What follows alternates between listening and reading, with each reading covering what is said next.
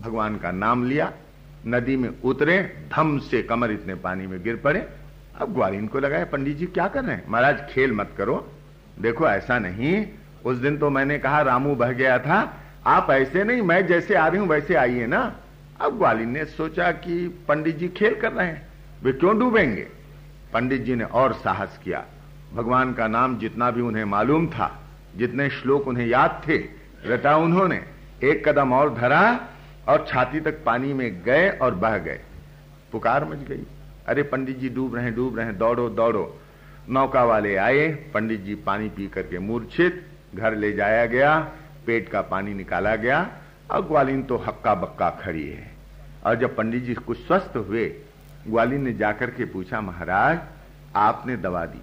दवा का काम तो मुझ पर हुआ, पर तुम पर दवा नहीं लगी। क्या बात है? तो यह श्री रामकृष्ण कहते हैं कि अब क्या है? पंडित जी हैं विद्या के रत विद्या में रत ग्वालिन क्या है? अविद्या वाली है। पर ग्वालिन के पास पार करने की क्षमता है विश्वास के बल पर। तो अज्ञानी जो है, यहाँ पर कहा गया अविद्या माने जो कर्म। कर्म की उपासना करता है। मानो, उधर ज़्यादा ज़ोर नहीं है, पर ये जो कर्म की उपासना करता है, अविद्या की उपासना करता है, यह व्यक्ति गहरे अंधकार में तो जाता है। पर इससे भी मानो अधिक गहरे अंधकार में वह जाता है जो विद्या में रत है, परंतु उसको उस पर विश्वास नहीं है। कोरे सिद्धांत, मानो कोरे सिद्धांत की चर्चा करने वाला, केवल यह जो पैरेलल है, यह जो दाष्टांत आपके समक्ष में दृष्टांत दिया, उसका दाष्टांत आप यहीं पर लें। कौन सा लें? कि जैसे पंडित जी अपने ज्ञान के बावजूद, अपनी विद्वत्ता के बावजूद नहीं पार कर पार, पार कर सकते हैं नदी को डूबने लगते हैं क्योंकि विश्वास नहीं है। विद्या का उनके भीतर में अहंकार तो है परंतु विद्या का जो तत्व है वह तत्व उनके पास संयुक्त नहीं है तो इसके कारण विद्या का उन पर प्रभाव नहीं पड़ता है। वास्तविक जीवन की दृष्टि से यह यहाँ पर कहा गया तो अंधम तमह प्रविशंति ये अविद्याम उपासते ततो भूय इवते तमो ये विद्यायाम रता। ये तीनों श्लोक एक साथ पढ़ लें और फिर तीनों पर चर्चा करें। अन्य देवाहुर विद्या अन्य दाहुर अविद्या इति सुषुम धीराणाम ये नस्तद विच चक्षिरे शिष्यों से कह रहे हैं ये, गुरु कहते हैं शिष्य से अन्य देवाहुर विद्या विद्या का फल अलग कहा गया है। अन्य दाहुर अविद्या अविद्या का फल अलग बताया गया है। इति सुषुम धीराणाम ये नस्तद विच चक्षरी हमने यह जो कहा, हमने इस प्रकार से उन धीर पुरुषों से बातें सुनी, जिन्होंने हमारे प्रति उपदेश किया। अब यहाँ पर मालूम पड़ता है कि गुरु और शिष्य में वार्तालाप हो रहा है। नहीं तो पहले मंत्र से शुरू किया, पता ही नहीं चलता किसके प्रति कहा गया है। यहाँ पर दसवें मंत्र में आकर के पता चला कि गुरुजी शिष्य को बता रहे हैं और कहते हैं कि देखो भाई, मैं जो तुमको बता रहा हूँ, यह मेरी अपनी बात नहीं है। मैंने अपने गुरुजनों से, महापुरुषों से यही सुना है और जो सुना है वही तुमको मैं बता रहा हूँ। तो यहाँ पर गुरु और शिष्य, ये दोनों की उपस्थिति का भान होता है। तो अन्य देहाउर विद्या, अन्य राहुर अविद्या, कि विद्या का फल अलग। अविद्या का फल अलग। ऐसा हमने सुना उन धीर पुरुषों से, जिन्होंने हमें उपदेश किया था विद्याम च अविद्याम च, यस तद वेद उभयम सह अविद्या मृत्युम तीर्थवा विद्यामृतम अश्नुते। तो यहाँ कहा गया विद्याम च अविद्याम च। जो विद्या को और अविद्या को तद्वेद उभयम सह, तद्वेद, तद माने आत्म तत्व आत्म तत्व को जो जानता है, उभयम सह, दोनों के साथ। क्या मतलब? जो आत्म तत्व को विद्या के साथ और अविद्या के साथ जानता है, माने विद्या और अविद्या इन दोनों को आत्म तत्व के साथ जानता है, उसके लिए क्या होता है? अविद्या मृत्युम तीर्थवा विद्या मृतम अश्नुते अविद्या के द्वारा वह मृत्यु को पार करता है। और विद्या के द्वारा अमृत तत्व की उपलब्धि करता है। यह इसका शब्दार्थ हुआ। एक बार शब्दार्थ फिर से कह दें और फिर मथितार्थ पर चिंतन करें। तो कहा गया नौवे मंत्र में कि जो अविद्या की उपासना करते हैं, वे गहरे अंधकार में जाते हैं। और जो विद्या में रत हैं, वे मानो और भी अधिक गहरे अंधकार में जाते हैं। विद्या का फल अलग कहा गया है। अविद्या का फल अलग कहा गया है। ऐसा हमने उन धीर पुरुषों से सुना है, जिन्होंने हमारे प्रति आत्म तत्व का उपदेश किया। देखो, जो उस आत्म तत्व को विद्या और अविद्या इन दोनों के साथ जानता है, वह अविद्या के द्वारा मृत्यु को पार करता है और विद्या के सहारे वह अमृत तत्व की उपलब्धि करता है। ये तीन मंत्रों का अर्थ, शब्दार्थ। अब इसको हम किस रूप में समझने की चेष्टा करें? मथितार्थ को, वह मथितार्थ यो है। हमने कहा कि अविद्या, यानी कर्म। विद्या मानी कोरा ज्ञान, कोरा सिद्धांत, जो जीवन में उतरा हुआ नहीं है। हम केवल पांडित्य के लिए जो पढ़ते हैं। तो यहाँ पर यह बताया गया कि अविद्या के भीतर में क्षमता है। कर्म के भीतर में क्षमता है। क्या क्षमता है? कर्म बंधन को काटने की। यह क्षमता कर्म में कब आती है? कर्म जब आत्मा के साथ संयुक्त होता है तो कर्म करते हुए हम कर्म बंधन को काट सकते हैं। यदि कर्म के साथ आत्मा संयुक्त न हो, कर्म के साथ यदि ईश्वर संयुक्त न हो तो कर्म से फिर कर्म बंधन कटता नहीं है। कर्म बंधन और भी हम पर लगता जाता है। परंतु कर्म में कर्म बंधन को काटने की क्षमता है। उसी प्रकार, यह जो विद्या है, उस विद्या के भीतर, मानो अमरत्व को देने की क्षमता है। विद्या में अमरत्व है। मनुष्य अमर हो जाता है। इसका मतलब यह है कि वह मृत्यु को जीत लेता है। कैसे जीत लेता है? दो उदाहरण। एक तो महाभारत के परीक्षित को देखिए, और दूसरे आप भागवत के परीक्षित को देखिए। महाभारत के जो परीक्षित हैं, वे भी शापग्रस्त हैं, और उनसे भी कहा गया है कि तुम सातवें दिन सांप के काटने से मरोगे। तो महाभारत के परीक्षित क्या करते हैं? अपने भवन को बहुत ऊँचा बनाते हैं और सब तरफ़ से इस प्रकार की व्यवस्था करते हैं कि एक कीड़ा भी उनके भवन में कहीं से घुस ना पाए। परंतु क्या सांप घुस नहीं पाता? वह सांप घुसता है और सातवें दिन तक वो डसने के कारण परीक्षित की मृत्यु हो जाती है। तो महाभारत के परीक्षित भी सातवें दिन सांप के डस लिए जाने के कारण मृत्यु को प्राप्त होते हैं और भागवत के परीक्षित, भागवत के परीक्षित भी, भागवत के परीक्षित भी सांप द्वारा डसे जाने के कारण सातवें दिन मृत्यु को प्राप्त होते हैं। पर महाभारत के परीक्षित ने अपने को बचाने की बहुत चेष्टा की। एक कीड़ा भी न घुसे ऐसी व्यवस्था अपने भवन की उन्होंने की और भागवत के परीक्षित खुले में बैठे हैं। भगवान नाम सुन रहे हैं। सुखदेव जी भागवत सुना रहे हैं और भागवत सुनने के फल स्वरूप उनके जीवन में जो ज्ञान आया, उन्होंने मृत्यु को जीत लिया। मौत तो होगी ही, शरीर तो मरता ही है, पर मृत्यु भय को जीत लेते हैं। उस भागवत के ज्ञान के बल पर सातवें दिन सांप आया, डस लेता है, पर परीक्षित को भय नहीं सताता है। महाभारत के परीक्षित भय के द्वारा सताए जा रहे हैं, पर भागवत के परीक्षित भय के द्वारा सताए नहीं जाते। उन्होंने मृत्यु भय को जीत लिया, माने उन्होंने अमरता प्राप्त कर ली। तो ज्ञान के भीतर में, विद्या के भीतर में अमरता देने की क्षमता है। परंतु वह क्षमता कब प्रकट होती है? जब विद्या आत्म तत्व के साथ जुड़ी हो, तब यदि विद्या से आत्म तत्व को निकाल दें, तब फिर विद्या क्या है? वाग्वई खरी। शब्द झरी शास्त्र व्याख्यान कौशलम वैदुष्यम विदुषाम तद्वत भुक्त न तो मुक्त फिर तो विद्या भोग की चीज़ हो गई। अगर आत्म तत्व विद्या में न हो, यदि ईश्वर विद्या का लक्ष्य न हो, तब तो यह जो विद्या है, वह बांधने वाली विद्या ही है, अंधकार में ले जाने वाली विद्या ही है, यह केवल भोग की ही विद्या है।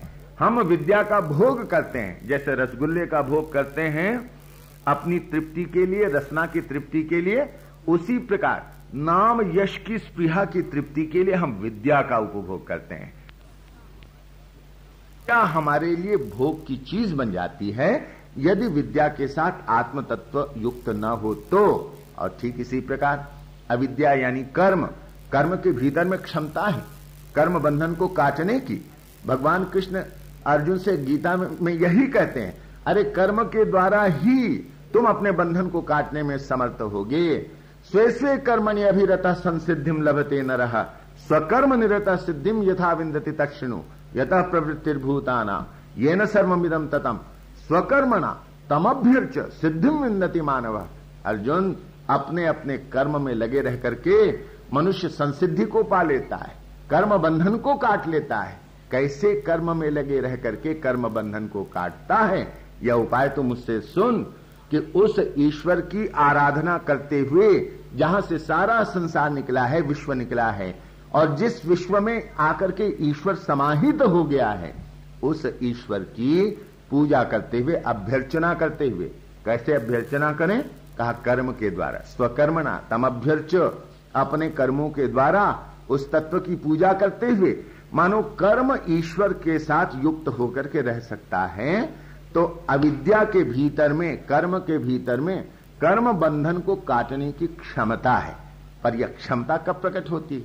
जब हम कर्म को आत्मा से जोड़ें तो वही बात आप पढ़ते हैं, यहाँ पर कही गई है कि विद्याम च अविद्याम च यस्तद वेद उभयम सह। जो आत्म तत्व को विद्या और अविद्या इन दोनों के साथ जानता है। माने विद्या को जानता है आत्म तत्व के साथ जोड़ करके अविद्या को जानता है आत्म तत्व के साथ जोड़ करके, और जब कर्म के साथ हम आत्म तत्व का योग करते हैं, कर्म के साथ ईश्वर का योग करते हैं तो कर्म कर्म योग बन जाता है। मानो, हमारी मुक्ति का साधन बन जाता है, मृत्यु को पार करने का साधन बन जाता है। अविद्या मृत्यु तीर्थवा तो फिर यही अविद्या, जो अविद्या ईश्वर के साथ जुड़ गई, वह हमें मृत्यु के पार करा देती है उसमें क्षमता है मृत्यु से पार कराने की। और विद्या में क्षमता है, हमें अमरता प्रदान करने की। तो मृत्यु से पार करना जैसे कि नदी है। नदी को पार कर रहे हैं, माने मृत्यु को पार कर रहे हैं। और नदी के उस पार चले गए, मानो हम अमरत्व को प्राप्त हो गए। मानो वह आनंद की स्थिति, जिसमें किसी प्रकार का क्षरण नहीं है, वह ब्रह्मानंद की स्थिति है, वही अमरता है, जहाँ पर हमें किसी प्रकार का भय नहीं सताता है ये दोनों स्थितियाँ थोड़ी बारीकी से सोच करके अलग अलग करके देखिए तो हमने क्या कहा? माने मृत्यु से पार करना। जैसे नदी को पार कर रहे हैं तो यह एक स्थिति है। और नदी को पार करके हम दूसरी तरफ़ चले गए, वह दूसरी स्थिति है। तो अविद्या के सहारे हम मृत्यु को पार करते हैं। और विद्या के सहारे हमारे जीवन में अमरत्व आ जाता है, ब्रह्मानंद की स्थिति आ जाती है। तो इस अविद्या में क्षमता है। मृत्यु को पार कराने की पर वह क्षमता कब प्रकट होती है? जब अविद्या आत्मा से जुड़ती है, जब कर्म ईश्वर से जुड़ता है, और इस विद्या के भीतर में हमें ब्रह्मानंद देने की क्षमता है पर वह क्षमता कब प्रकट होती है? जब विद्या का योग आत्मा से होता है, विद्या ईश्वर से जुड़ जाती है तो उसका वह जो अमरत्व है, वह जो क्षमता उसके भीतर अमरत्व की भरी है, वह क्षमता प्रकट हो जाती है यह यहाँ पर इसके माध्यम से बताया गया है, ये दो स्थितियाँ। जैसे श्री रामकृष्ण एक उदाहरण देते हैं, एक दूसरा उदाहरण, एक माझी, एक पंडित जी को पार करा रहा है। अब पंडित जी अकेले बैठे हैं, अब जो विद्या चंचु वाले होते हैं, कहीं न कहीं बुद्धि का विलास चाहते हैं। अब इतनी देर तक नदी पार करेंगे, समय लगेगा। अच्छा बोलो जी माँ जी अच्छा तुमने कुछ अलंकार शास्त्र पढ़ा है? अरे कहा महाराज, क्या अलंकार कहते हो? या हमको क्या मालूम अलंकार शास्त्र क्या है? अरे, तब तो तुम्हारा एक चौथाई जीवन बेकार चला गया। फिर माझी तो अपना दान ये सब चला रहा है। वह तो पार करना चाहता है नदी को। थोड़ी देर बाद पंडित जी ने फिर पूछा अच्छा ठीक है, तुमने अलंकार शास्त्र नहीं पढ़ा तो कम से कम तुमने साहित्य तो पढ़ा है ना? साहित्य? ये साहित्य क्या बोला है महाराज? अरे, मैं तो जब से जन्मा हूँ, बस यही करता हूँ डांड पतवार बस इसी को लेकर के रहता हूँ। अरे तब तो तुम्हारी दो चौथाई ज़िंदगी चली गई बेकार। आधा जीवन तो यूँ ही चला गया। फिर कुछ देर बाद पंडित जी अब कितनी देर तक चुप बैठे रहे? अच्छा कहा, ठीक है, तुमने यह सब नहीं पढ़ा। अच्छा इतिहास तो तुमने पढ़ा है, जानते होगे? इतिहास? किस पक्षी का नाम है? कुछ मालूम नहीं? क्या इतिहास है हमारा? अरे तब तो तुम्हारी तीन चौथाई ज़िंदगी बेकार चली गई। और इतने में काली काली घटाएँ आई, जोरों से हवा चलने लगी, नाव डगमगाने लगी। पूछा माझी ने अच्छा पंडित जी, तैरना जानते हो, तैरना? पंडित जी बोले, नहीं, तब तो तुम्हारी पूरी ज़िंदगी बेकार चली गई। वो तो कूदा और तैरना उसने शुरू किया। श्री रामकृष्ण कहते हैं, बाबा, यह है कि पूरी ज़िंदगी बेकार मत करो, यह विद्या में रहता है।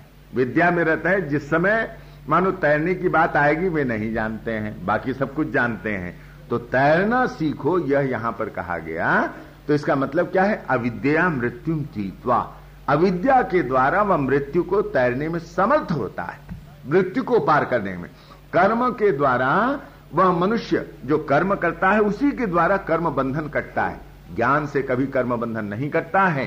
ज्ञान से विवेक होता है, वैराग्य होता है, पर कर्म बंधन कटता है, कर्म के सहारे ही जब हम कर्म को ईश्वर से संयुक्त कर देते हैं तो तो यहाँ पर यह जो कहा गया, अविद्या और विद्या के माध्यम से यह व्यक्तिगत एक साधना की बात।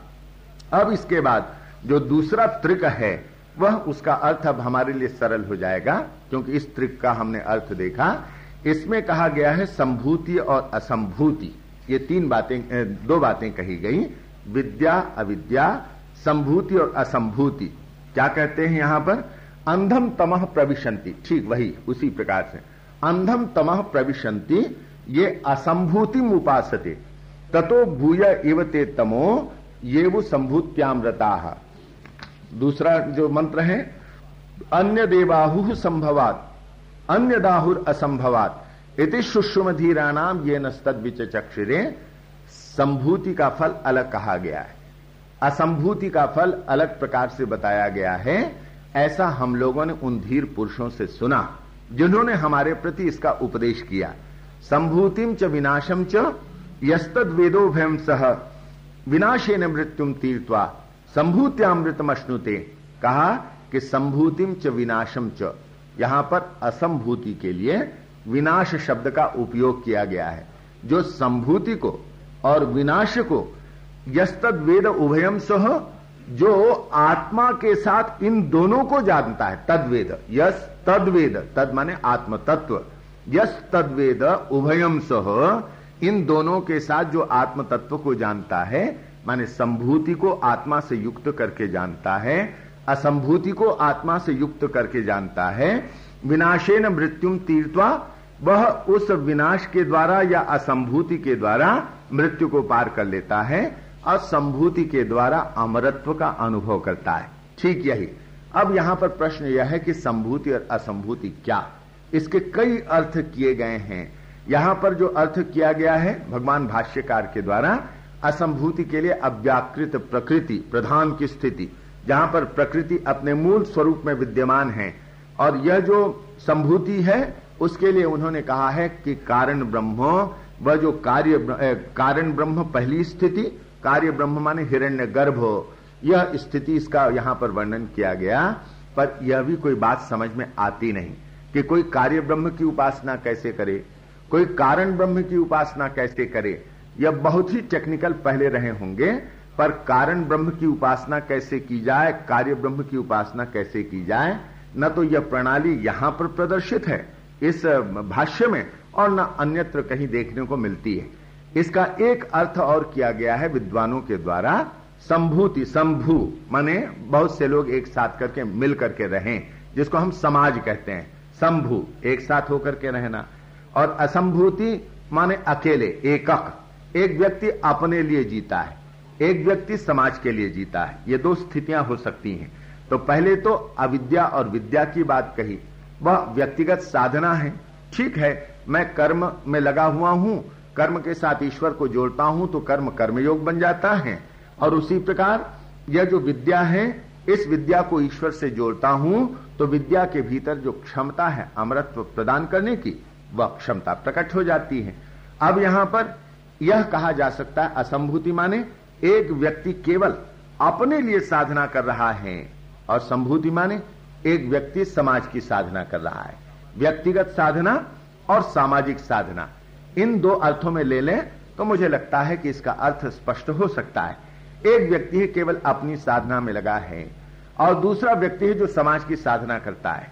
पर दोनों के साथ ईश्वर का तत्व जुड़ा रहे, यह कहा गया। यदि आत्म तत्व व्यक्तिगत साधना के साथ जुड़ी, जुड़ा हुआ नहीं है तो व्यक्तिगत साधना में फिर मनुष्य को सिद्धियों की कामना हो जाती। उसका मन सिद्धियों की तरफ़ चला जाता है। यदि मैं साधना करता हूँ और ईश्वर मेरा लक्ष्य न हो तब तो फिर मेरा लक्ष्य क्या बनता है? मैं फिर अणिमादि सिद्धियों की ओर चला जाता हूँ। सामान्य रूप से नब्बे क्यों कहें? निन्यानवे प्रतिशत जो साधक हुआ करते हैं, या और भी निन्यानवे दशमलव नौ प्रतिशत जो साधक होते हैं, वे जिसे हम कहेंगे अपनी साधना से च्युत हो जाते हैं, उनका लक्ष्य सिद्धियाँ हो जाता है। वे सिद्धियों की तरफ़ चले जाते हैं। कुछ चमत्कारिक सिद्धियाँ मिल जाए। ईश्वर अगर जीवन का लक्ष्य न हो तब फिर व्यक्तिगत साधना का लक्ष्य अगर ईश्वर न हो तो व्यक्तिगत साधना मनुष्य को दूसरी तरफ़ ले जाती है, सिद्धियों की तरफ़ ले जाती है। और उसी प्रकार सामाजिक साधना में भी ईश्वर अगर लक्ष्य न हो तो मनुष्य केवल नाम यश में सिमट करके रह जाता है। और फिर इसी कारण हम देखते हैं, फिर तरह तरह के समाज समाज के भीतर में दोष उत्पन्न होते हैं। अब कोई संस्था बनाता है सेवा करने के लिए। उस संस्था के पीछे आध्यात्मिकता या ईश्वर लक्ष्य न हो तो संस्था फिर व्यक्तियों के अहंकारों की टकराहट से टूटने लगती है। आपने देखा होगा, ऐसी कितनी संस्थाओं को, जहाँ पर लोग सेवा भाव से प्रेरित होकर के संस्था शुरू करते हैं, परंतु व्यक्ति का अहंकार इतना प्रबल हो जाता है कि उसके कारण संस्था टूट जाती है, काम नहीं हो पाता है।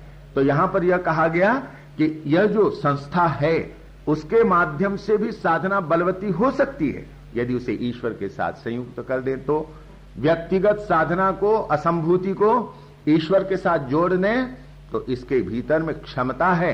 मृत्यु से पार कर देने की क्षमता है। पर ईश्वर से हमारी व्यक्तिगत साधना न जुड़े, हम गलत राह पर चले गए। हम सिद्धियों के राह पर चले गए।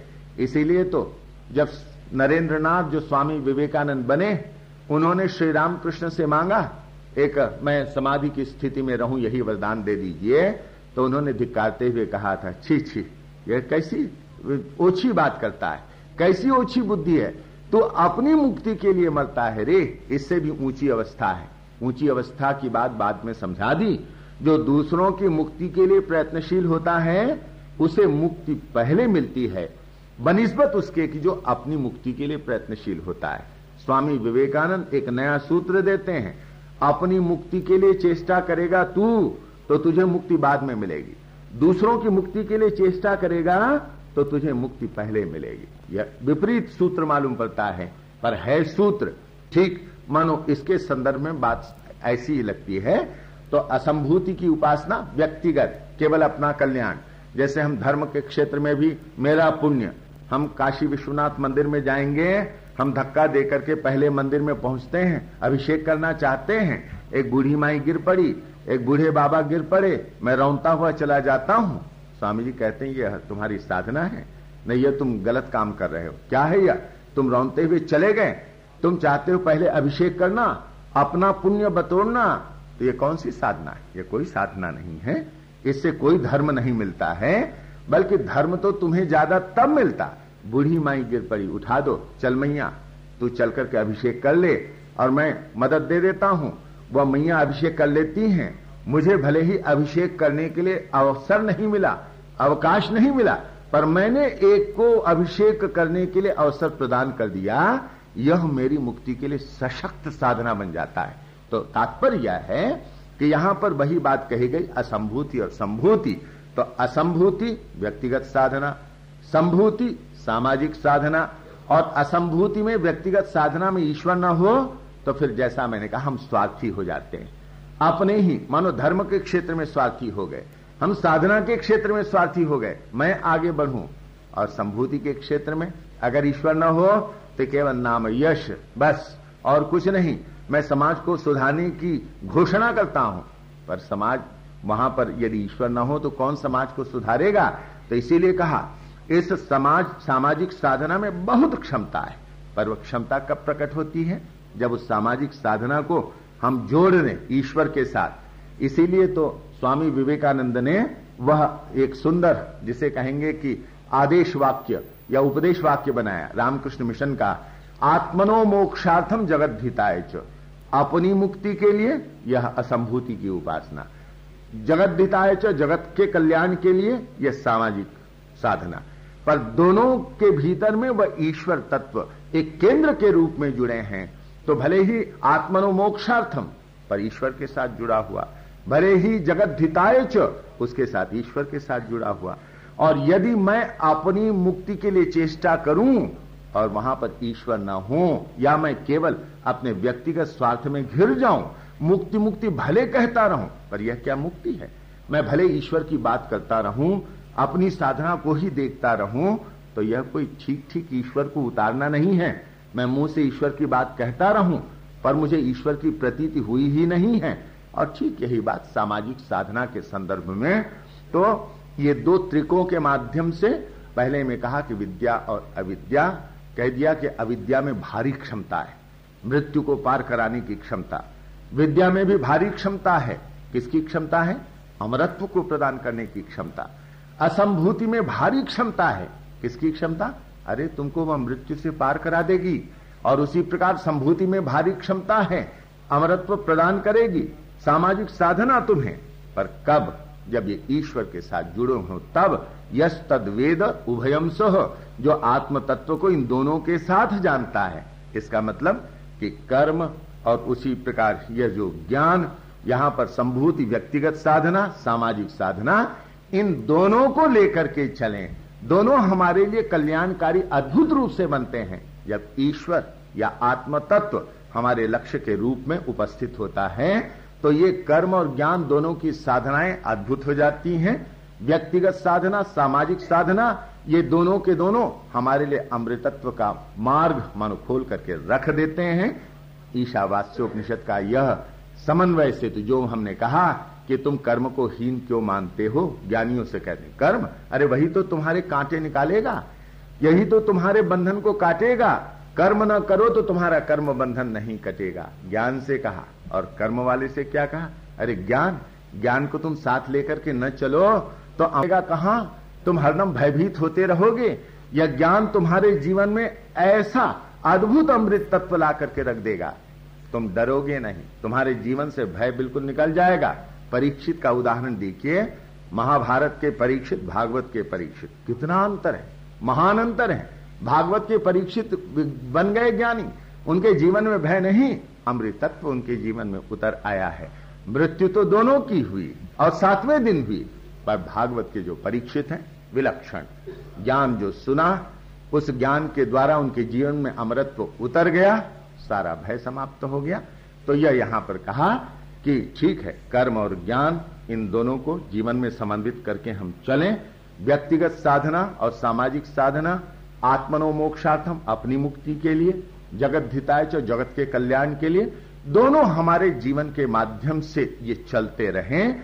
ईश्वर उसका केंद्र रहे आत्म तत्व केंद्र रहे तो यह साधना बलवती होती है। अब यह साधना जब हम करते हैं, तब क्या होता है?